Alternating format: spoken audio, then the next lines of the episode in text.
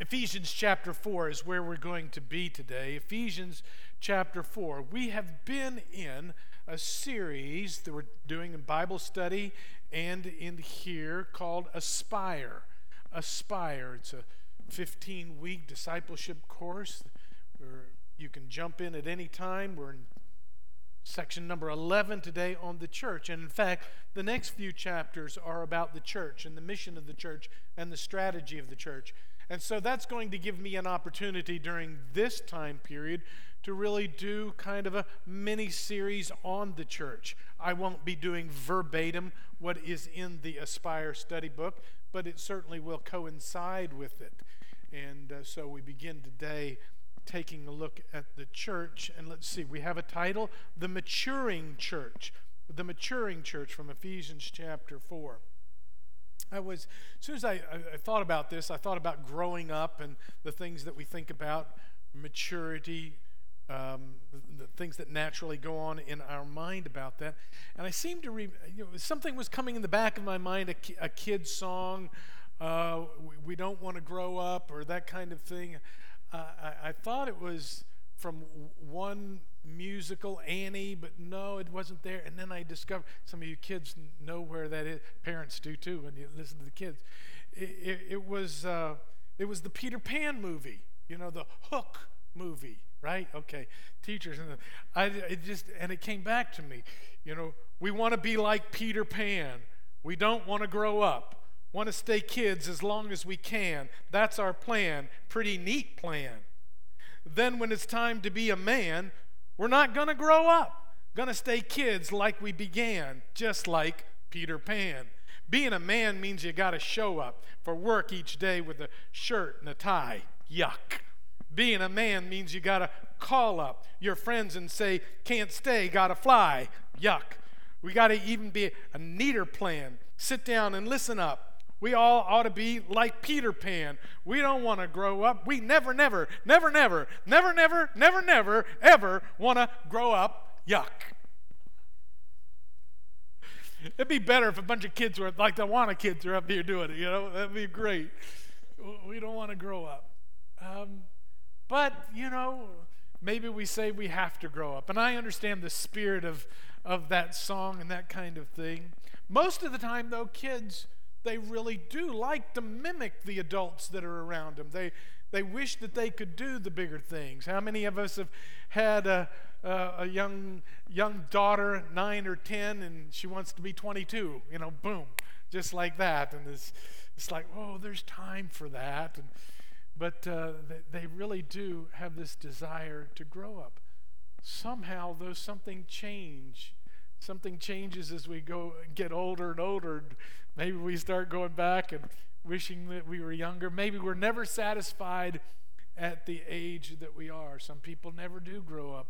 I've known 60 and 70 year olds that don't act like they're they're too grown up, and uh, that's a challenge. Millennials are characterized as those still living in mom and daddy's basement, and I don't know that moniker still holds true. I think maybe it's fading away, but you know that failure to launch kind of thing, and they still, oh, you still live with your mom, do you? Uh, it's a little scary, isn't it? We want to grow up, mature, but it's a good thing to do, isn't it? Hebrews chapter 5 over into chapter 6 says, the writer's there is speaking to them, and he says, You know, there's a lot of things that I'd like to say to you, but I can't because you've become dull of hearing. Uh, uh, you ought to have matured. You ought to have come to the place where you're able to teach other people, and yet you're not. And now I have to go back and teach you the very ABCs of the Christian life. I have to teach you the elementary things. You should have grown up by now, but you haven't. Well, it certainly does beg the question then do you want to grow up? What does a maturing church look like? What does a mature Christian look like? Or, or what does it mean to be a mature Christian? Well, th- that's what I'm taking a look at today from Ephesians chapter 4. And so, if you have a Bible, I'm going to begin. I'm going to take this up in the middle of the paragraph. It begins in verse 11. I'm going to read down through verse 16, and then we're going to talk a little bit about this idea of maturing. Ephesians chapter 4. Ephesians is one of the letters that Paul has written, and um, this particular passage, it's important before we read it to, for you to understand its context. So there are six chapters in this letter that Paul wrote to the Ephesians, a major city in the Mediterranean world, now on the western bank of what we know of as Turkey. He's in Rome writing to them. And in the first three chapters, he's given them the gospel. He, he really has. Blessed be the God and Father of our Lord Jesus Christ, who has blessed us with every spiritual blessing. And he goes through and he gives them really solid, meat doctrine of what it means to be a Christian, how one becomes a Christian. The fact that we were all dead in our trespasses and sins, but God has made us alive in Christ Jesus.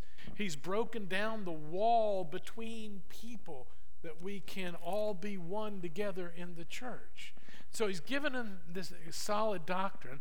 And when we get to chapter 4, uh, there's a major division in the letter. And in the major division in the letter, he says, okay, based on what I've told you, what a Christian is, what a Christian believes, how a person comes to know the Lord Jesus, based on that, this is what you should do. This is your response to it. I want you to walk worthy of the calling that you've been called. You've been called into Christ. I want you to walk worthy of that calling. And so when we get down in here to chapter uh, 4 and verse 11, it does appear that one of the things that the Apostle Paul wants to make clear to this church is that you ought to be pressing on to maturity, that you ought to be growing. Paul planted the church, but it's been some years since he was there. He's actually been arrested and he's in prison in Rome and he's writing back to them. And so you can almost begin to sense Yes, here's the solid doctrine. But now I want you to move on. I want you to press on to maturity. So we take it up in verse 11, and uh, he's giving them fuel, if you will, how they can progress. And he, that is the Lord Jesus, gave, gave the apostles, the prophets, the evangelists, the shepherds, and teachers to equip the saints for the work of the ministry for the building up of the body of Christ until we all attain to the unity of the faith of the knowledge of the Son of God. Here it is now to a mature manhood, to the measure of the stature of the fullness of Christ, so that we may no longer be children tossed to and fro by the waves, carried about by every wind of doctrine, by human cunning by craftiness and deceitful schemes. In verse 15, rather speaking the truth in love, we are to grow up in every way into Him who is the head, into Christ, from whom the whole body, joined and held together by every joint with which it is equipped, when each part is working properly, makes the body grow so that it builds itself up in love. This indeed is the word of the Lord. Would you pray briefly with me right now that we would receive the word of the Lord and what he has to say to us? Lord, I'm yielding to you because of my, my weakness, my fallibilities. And I pray, Lord, that you would speak to us now. Teach us as we sit at your feet that we may know how we are to be in the household of faith. God, we depend upon you. In Jesus' name, amen. Okay, so we're on to this topic about maturity. Uh, you see maybe on the screen, boom, maybe not. Okay, there we go. Um, I don't know what that one is, but anyway, we're back to maturity and we're back to teleos, the next slide. And that might help us just a little bit. There we go. It's the Greek word that's being used here for mature. It also means complete or means perfect. It is that same form, at least, of the word that the Lord Jesus used on the cross when he was there hanging on the cross, and he said, It is finished. It's complete. So it's, it's the same kind of word, it reaching that mature state. And uh, right off the bat, I want to make something very clear that the points that I'm going to make, and there are seven, and so we need to pedal right along here. But um, the points that I'm going to make are not necessarily saying we're moving from bad to good. That's not really a clear understanding of maturity. Maturity, that, that is pressing on to fullness, to pressing on to full development. And so we may be moving from one state of lesser development, underdevelopment, to a greater level of development. Maturity, pressing on in that fashion. So the points, I'm saying that right now so that you don't under, understand that, that I'm, I'm saying something's bad and this is good. No, I'm saying this is where we are and we need to press on. We need to press on further. The process of being fully grown, fully developed. That, that's really what maturity is. And, so take a look at, first of all, number one, going through this passage, and he gave he gave the apostles and prophets and the evangelists and the shepherds and teachers to equip the saints. And so, number one, God has given gifts to the body. Now, this was recorded in Romans chapter 12 and 1 Corinthians chapter 12 and 1 Peter chapter 4. It's repeated again that God has equipped every member of his body with a gift for the common good of the body. In 1 Corinthians, he says, To each is given the manifestation of the Spirit for the common good. We need each other. We are interrelated, we're interdependent upon one another. Um, but in all of these passages, Romans, Corinthians, it's the Spirit alone, it's the Spirit only that gives gifts. But it's not only the Spirit who gives gifts, but it's the Spirit who sovereignly presides over the providential care of these gifts. In other words, He doesn't just give a gift and say, okay, be warm and fed, go on your way. He doesn't leave us alone. He is the indwelling Spirit who providentially, sovereignly governs the use of the gifts. Again, still in 1 Corinthians, all these, in verse 11 of uh, chapter 12 there, all these, meaning gifts, are empowered by one and the same Spirit. They're empowered by. He gives them and He continues to empower them. Now, here's my point on this, and, and this is what I intend to do during the course of this little mini course about the church. I, Buzz, am talking to you. Okay? There's a part of that that's going on. I, I want to take this time in the life of our church to say some things to you. And one of the things that I want to say to you is, is that God gives gifts to the body. In this particular case, I think the Apostle Paul is listing out the leadership gifts in the body. And it would be well to, in an exposition of this passage, to go through and to cite each one of these and to describe what they are. That's not my intention.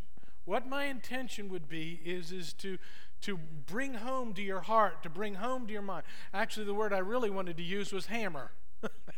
Not a very nice word, and so I thought, well, maybe I need to change it. But no, I'm still there. I'm a carpenter by trade, and I want to hammer something home. It is God who gives gifts to the body.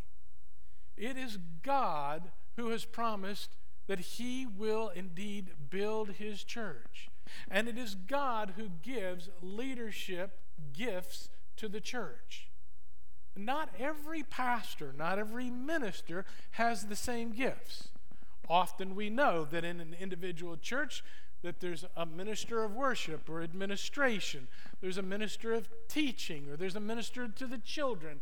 There's a variety. In many churches, people recognize that different men have different gifts and therefore called to a different ministry in the church. 1 Corinthians, again, is very clear about that that there are a variety of gifts, but there's also a variety of ministries. There's not only a variety of gifts and a variety of ministries, but there's a variety of effects, he says. There's a variety of outcomes. And so God has a great deal of variety in the giving of his gifts. And, and just to be uh, hopefully not self grandizing, God has given me gifts. God has given me gifts of loving His Word and loving to teach His Word and to preach His Word, to come alongside Him, individuals or small groups, and to teach in that fashion. God has not particularly given me gifts of evangelism. God has not particularly given me gifts of administration. And so, in the life of our church, we are in a transitional period. And I want you to know that I am absolutely not only content, but also convinced of what God has called me to do. Right now, in this very moment, in the next few weeks, in the next couple of months, whatever it is, I'm absolutely convinced from the day that I first read Ezra chapter 7 and verse 10 to love the Lord and to love His Word and teach it and to practice it wherever I go. I'm very confident in that. I'm grateful. I, by God's grace, He's made that very clear. I'm not particularly gifted in inspiring people in administrative fashions to move forward in a vision. That's all there is to it. And I'm not saying that one's bad and the other's better. I'm just saying it's different. And I feel the need in, in, in teaching you what it looks like to mature as a church to embrace that. There's nothing wrong, there's nothing negative. There, I, I know it's so abnormal for a church to be going through a transition period when there's not a problem, but there's not a problem. God is on his throne, he's building his church, and he gives gifts to the body. We ought to rejoice in it. We really should. Now, I understand the interchange. I understand the emotions about it. I'm not trying to be unemotive. Acts chapter 19, the Apostle Paul went back to this very church, to Ephesus. He didn't quite actually go to Ephesus, he went to an island just off of the shore. And the elders from Ephesus came out to meet him. And he preached into the night, and they cried together, This is the last time you're going to see my face. But nobody thought that they were out of the will of the Lord. Nobody thought that the church was going to dissolve or you know, break apart, and, and I don't think that about this church. But if we are going to mature, if we are going to be a maturing church, we need to recognize God is at work in so many ways. If I started down that road, I'd leave some ministries out. So I wanted you to see that God has given gifts to the body, and He still gives gifts to the body, and tomorrow He'll give gifts to the body and continue until He returns, as we were just singing, and collects His own, and we meet Him in glory. God is fully there. Number two, and I'm not going to take as much time with every one of these two, but I'm reading through the text here, and I see here, as I've already read, to equip the saints for the work of the ministry, for the building up of the body of Christ. And I just give these, and then I'm making an application. Actually, it's a little different, isn't it? I'm not going to preach through the, the exposition of the text and then make application at the end. I'm going to give you a point, and then I'm going to make application right away. So here we see very clearly that in equipping the saints for the work of the ministry, I grow, this church grows in maturity when I change from expecting others others to train other people to longing to be equipped myself. I'm mature. Do you see where I, I want you, I want connection here, folks, today. In fact, I always do, but I really this is important to me. I hope it's important to you. I want you to see we're not going from something that's bad to good. We're moving on. And, and so, should I expect my pastors, my elders to equip people? I should.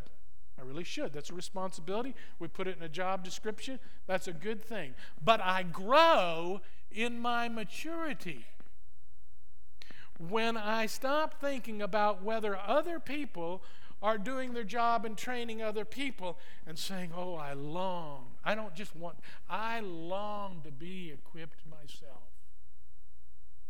I had a wrestling coach, and this is what he said. He said, There ain't no horse that can't be rode, and ain't no rider can't be throwed. Like that. I like that. There ain't no horse that can't be rode, ain't no rider can't be throwed. You can say it either way you want to. What did he mean?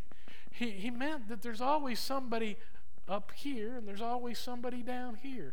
There's always somebody that's pulling me up and there's always somebody I can pull up. Always. Always. I grow in my maturity when I stop expecting other people to do things and I long for, for to be equipped. I, I look around, and we have. Listen, I'm also not saying we don't have any of these things. In these points that I'm making, I'm not saying that we're all bad in all of these things. Again, I repeat that. We have many folks. I, I just rejoice when maybe I'm reading, you know, WhatsApp or something like that, and, and, and brothers are picking up other brothers and helping them. Sisters, I have a need for this, or I've got this, and picking up one, and I don't have anything to do with it. I don't have anything to do with it. People all over the place you know, being picked up and, and longing to pick up. Man, brother, I, I'd love to spend some time with you. You know, we haven't met yet. I'd like us to meet and we could connect. You know, it's happening. And a maturing church sees that more and more and more of, of you. You know, I've done this for you through the years. Sometimes I just want you to Look across the room. Look to the right. Look to the left. Look at that. Have you met that person? You connect. We're interconnected, and to have that relationship. Oh, that's a maturing church. Number three. Number three. It says, until, I like this, until we all attain to the unity of the faith. Until we all attain to the unity of the faith.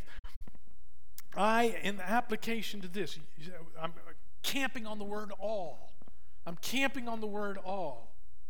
You see, because we in North America, in the North American scene of our church today, have grown to the place from the 70s right on up till today of individualizing the Christian church individualism in the Christian church.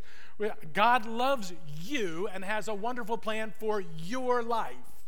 Now, the problem for that kind of talk and that kind of language is it has a tendency, tendency to diminish the wholeness, the wholeness of the church, the cohesive nature of the body of Christ, the fact that we are interdependent upon one another. And, and so, Paul in writing to these Ephesians, I think maybe if our Bibles would do it, it ought to be bolded and underlined until we all attain. It's not going to be good enough until you attain. Until we all attain to the unity. Until we all attain to the unity of the Spirit. I grow in my maturity as my focus shifts from myself to the body. You, you, you want to be a church, you want to be a church that's maturing and that that message goes out. You let a visitor come in and see, see it's the same thing. I digress. I'll come back to that. I know I didn't finish the sentence. It drives my wife nuts. How does a child, listen, how does a child grow in their security? How does a child best learn that mama and daddy love them? Now, if you don't know the answer, I'm going to tell you. The way a child grows in their security and knows that mama and daddy love them is by watching mama and daddy love one another. It's by watching mama and daddy love one another. Now, you let, uh, I'm going back now. You, you invite a person in here and you watch that person, not just see individuals sitting in a room, but you watch that person watch people loving one another. If you want to talk about one the Bible says one of the greatest tools of evangelism, it's letting a lost world look at the way the brothers and sisters in Christ love, actively love one another. We all are together. We need an allness brought back to the church. If you want to grow in your maturity, you need to recognize that this all needs to be a oneness. I want you to see this video. Take a look at this. In the 7th Cavalry, got a captain from the Ukraine, another from Puerto Rico. We've got Japanese, Chinese, blacks, Hispanics, Cherokee Indians, Jews and Gentiles, all Americans. Now, here in the States, some men in this unit may experience discrimination because of race or creed. For you and me now, all that is gone. We're moving into the valley of the shadow of death, where you will watch the back of the man next to you as he will watch yours. And you won't care what color he is or by what name he calls God. They say we're leaving home. We're going to what home was always supposed to be. So let us understand the situation. We are going into battle against a tough and determined enemy.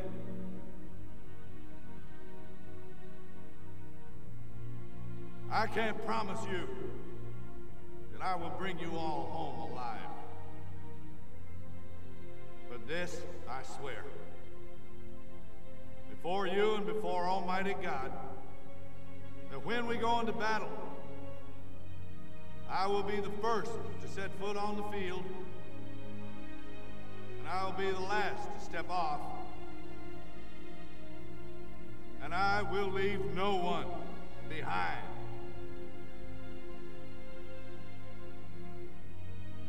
Dead or alive,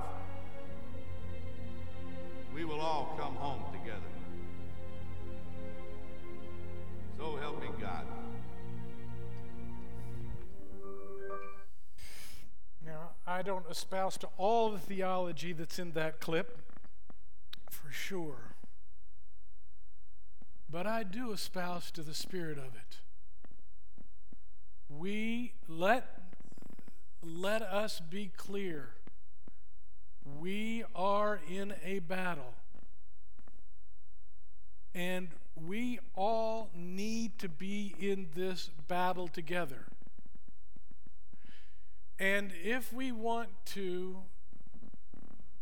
believe, and I believe this with my whole heart, it's not spin, spin is a negative thing, but I I I'm not looking at the glass half full. For this I don't like that phrase. I am looking at the glass as if it is full of Bible. And I am telling you that yes, we are in a transition period. But it is Bible that we need one another. We need all of us. We do not need to be the immature church of people who so typically think that, oh, there must be something wrong, something going on, or there must be some kind of division, or there must be, oh, well, this is happening and that's happening, and to start letting the evil one take a hold of our minds and go down a negative path. That is not biblical. Listen, there isn't a person, if that clip is true, there isn't a person in this room that's getting out alive. Unless the Lord comes back, we're all going out.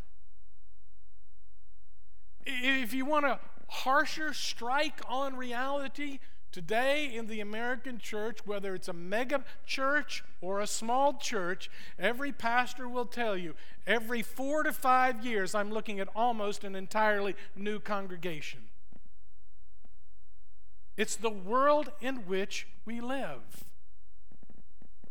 But the world in which we live has brothers and sisters in Christ.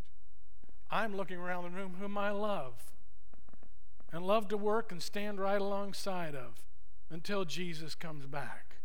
I love it. I tell you, I love it. I'm thrilled to be in this room with you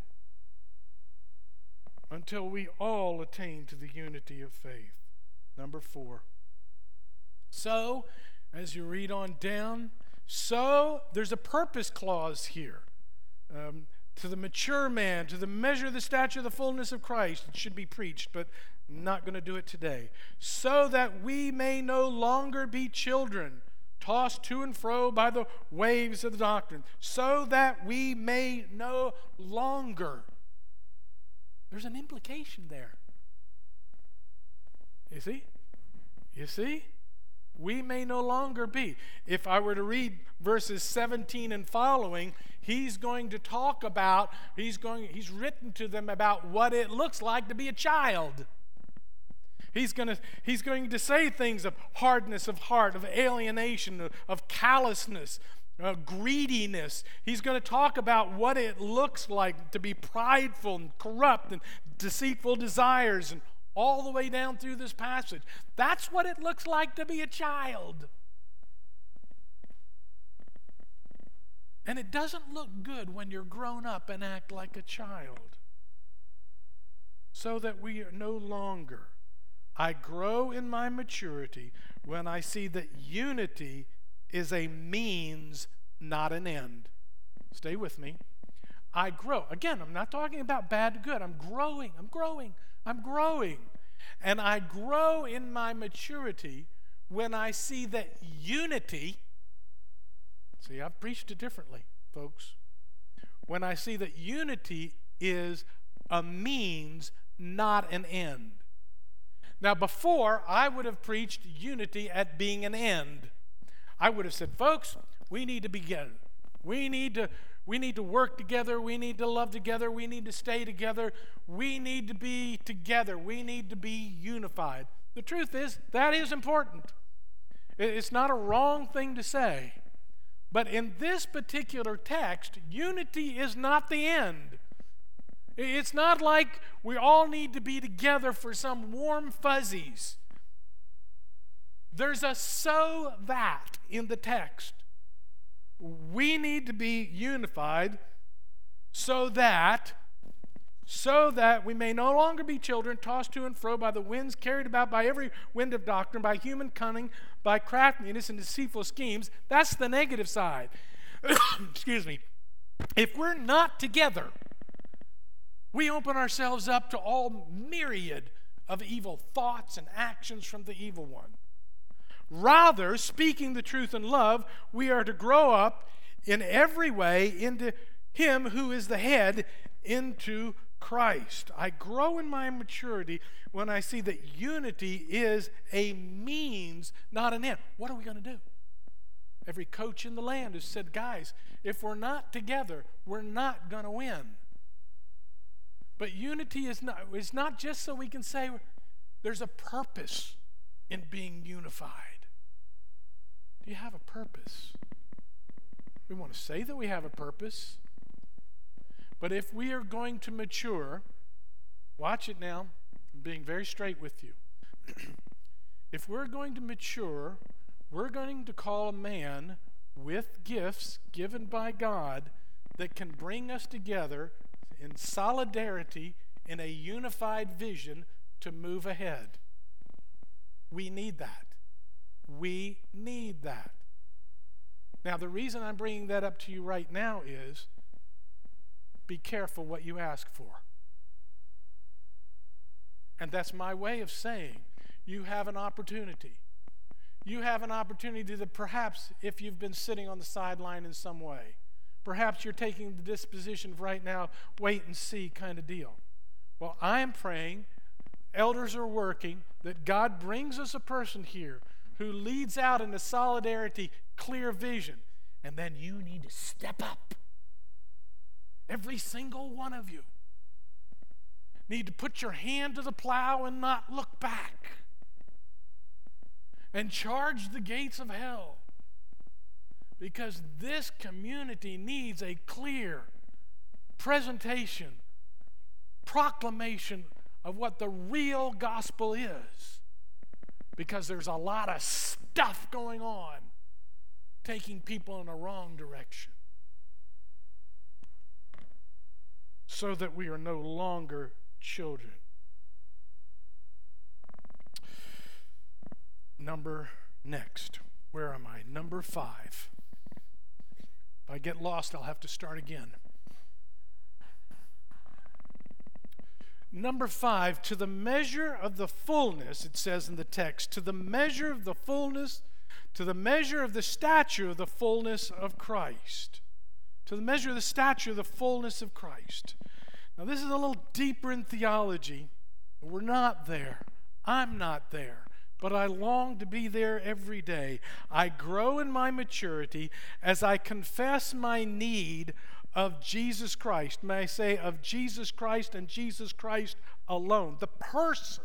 I grow in my maturity as I confess my need of the person of Jesus Christ alone, and my thoughts and affections incline more and more for Him. I grow in my maturity. When's the last time you heard that preached? I've never heard it preached. I grow. How do I grow in my maturity? I grow in my maturity when I confess my need for Jesus Christ, the person of Jesus Christ, and my thoughts and my affections grow more and more inclined toward Him. Toward Him. That's a hard thing for me, folks. That's a hard thing for me. I want God to change my heart about that. I want my thoughts and affections to grow more in love with Jesus, to, to, to know Him more. And to walk with him more and to listen to him more. As the good shepherd, one of his sheep who hears his voice and wants to follow him more. I, I, that's maturity. That really, if there's a heart to it all, that, that's a heart of it. I, I, like the way Jonathan Edwards, I know it's a bit antiquated language, but I like the way Edwards puts it. So if the Spirit that is at work among a people is plainly observed to work, um, my quote is wrong here, it's probably wrong there. Sorry. Uh, work and Son is to convince them of Christ and lead them to Him, and that He is the Son of God and was sent of God to save sinners, that He is the only Savior, that they stand in great need of Him, and if He seems to beget in them higher and more honorable thoughts of Him than they used to have, and to incline their affections more to Him, it is a sure sign that He is the true and right Spirit.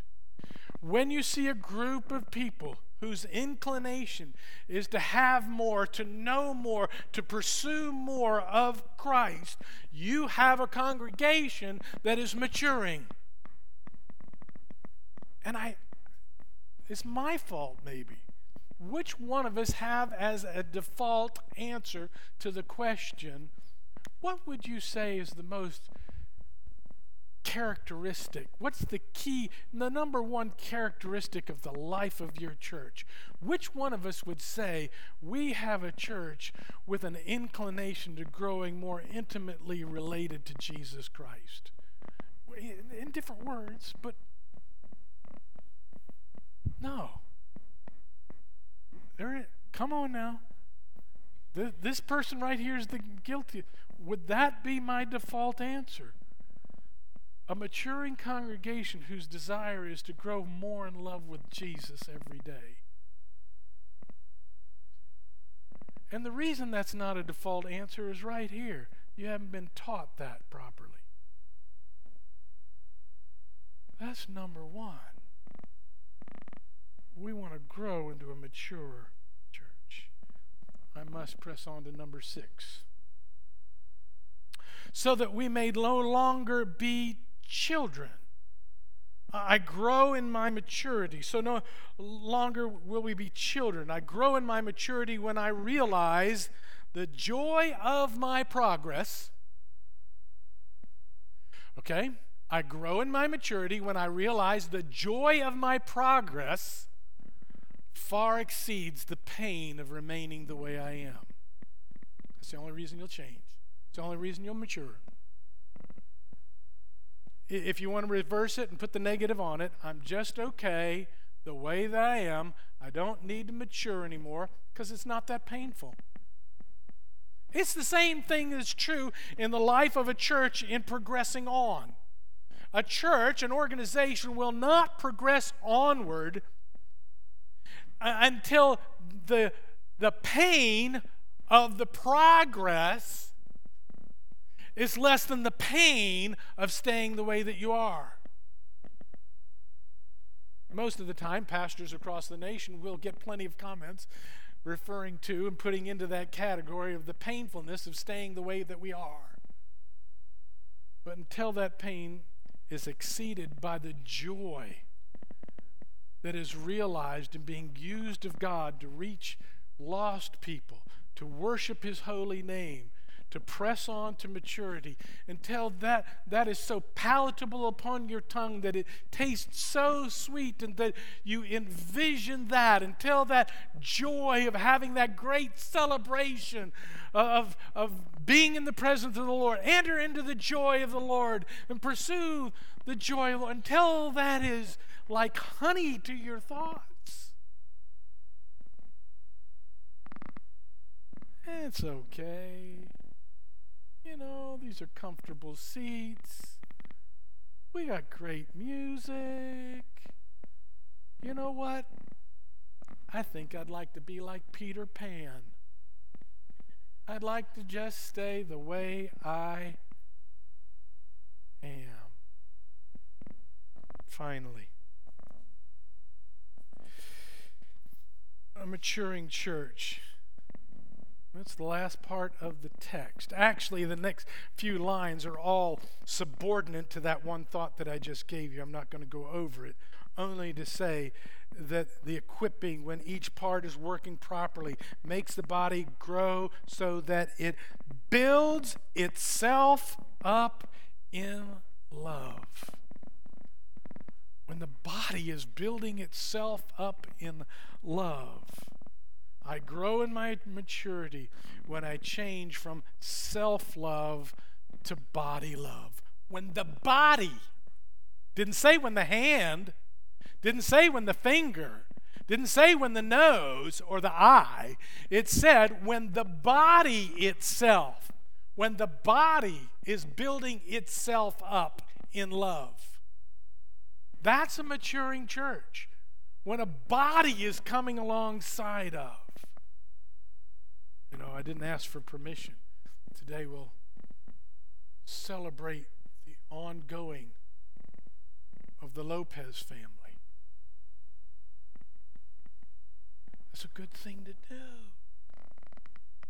That's the body building itself up in love. Listen, I know the Lopez family well enough to say that if we were displaying words of, character of immaturity, immaturity, that said things, oh, I don't know what we're going to do without you. Oh, wow, you guys are leaving such a big hole in the life of our church.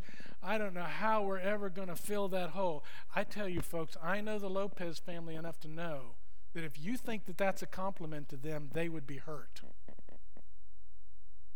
They would be hurt because they're mature Christians. God's taken them through pain of maturity. We wouldn't think that way at all. And we would not dishonor them that way. Because a mature person, when you dishonor God in that way, you dishonor them. When a body is building itself up in love, we are all united around what God is doing.